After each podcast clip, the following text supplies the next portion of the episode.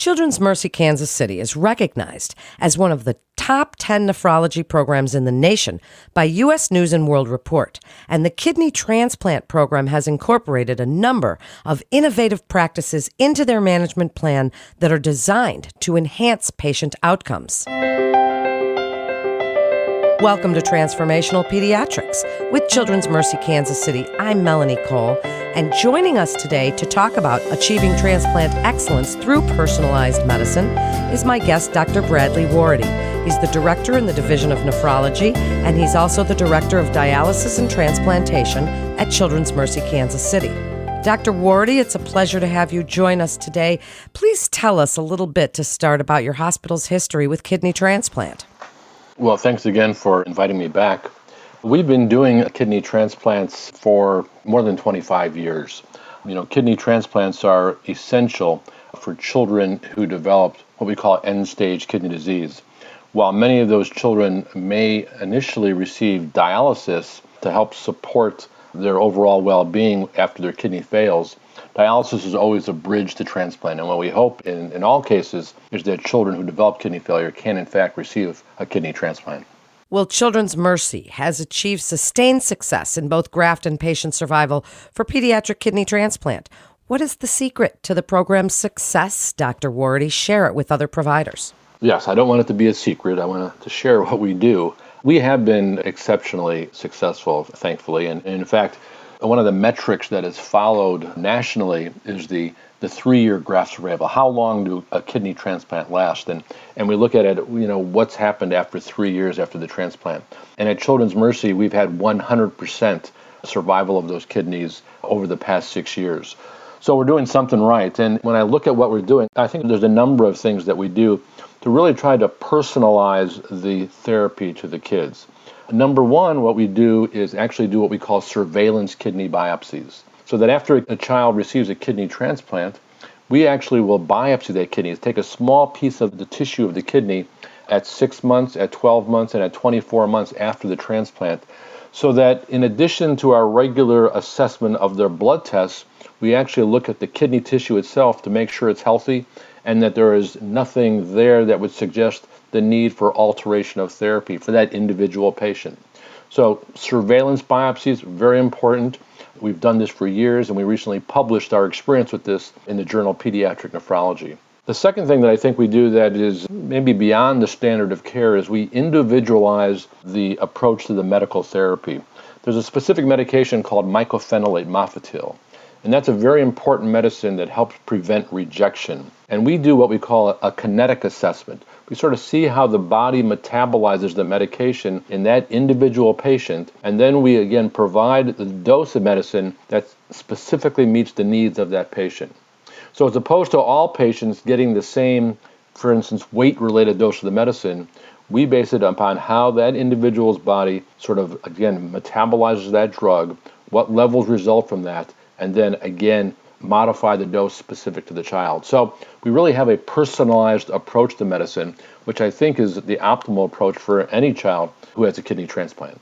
Well, it certainly is. And as you go on with this personalized approach and this personalized medicine to transplant, tell us about how important a multidisciplinary approach is for these patients and what type of providers are involved as it continues.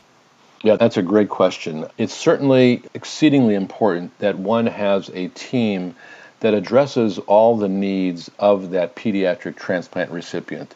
So, of course, they need to have a, a good transplant nephrologist, transplant kidney doctor, and, a, and, an excellent transplant surgeon, which we have at Children's Mercy. But it's so much more than that because when we care for children with kidney transplants, we're caring for the entire child, not just the kidney. And so we have to have our transplant coordinators or our nurses who do so much to continue the, the close follow-up of those patients. We have our pharmacologists who helps us again identify the optimal medication dosages for these children. We have our psychologist. You know, children who have kidney failure, many of them have issues they, they need to deal with because, if you will, they're a little different, if you will, than their healthy peers. And so the psychologist is critically important, not only to help them through these challenges, but also to address the issue of adherence, making sure that the children get all the medicines that's prescribed to them. We have child life individuals that are, again, are important for these kids to help them get through any kind of procedures that they must go through during the hospital course. Uh, and then we have dietitians. You know, for children, obviously they're growing and developing, and so they need to have optimal nutrition to, again, grow just like any other child. But sometimes that can be even more complicated in the child who's the transplant recipient. So it's all of those individuals plus all the other specialists at Children's Mercy that provides, I think, the multidisciplinary care that is, again, exceedingly important for these children if we hope that they have the best possible outcome. It certainly is, and thank you for that answer. Children's Mercy is a research leader when it comes to pediatric kidney disease. What have you learned, Dr. Warady? And while you're telling us what you've learned when it comes to kidney transplant, tell us what's on the horizon and some of the latest exciting research in kidney disease and transplantation. Well, I think we're always learning more. You know, I think that we're always trying to enhance and optimize the medical therapy that we're giving to children and adults who have kidney transplants. And we continue to sort of fine tune the therapies so that we're giving kids the most efficacious therapy with the least amount of side effects associated with the medications that we provide.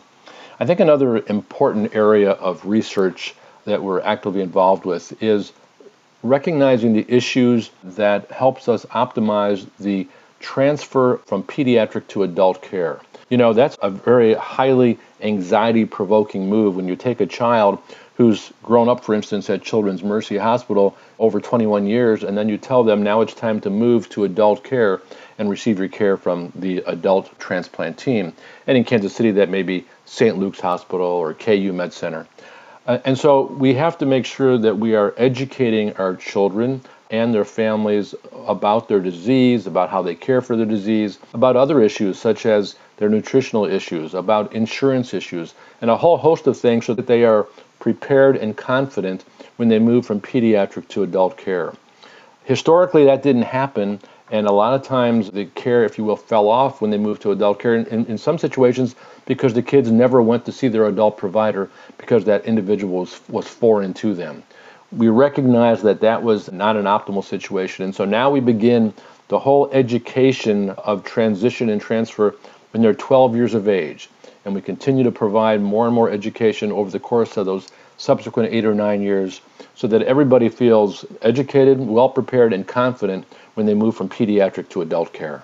Dr. Warady, as we wrap up, what would you like to tell other providers about the importance of early referral to the specialists at Children's Mercy Kansas City? Well, thanks for that question. Uh, that's an important question.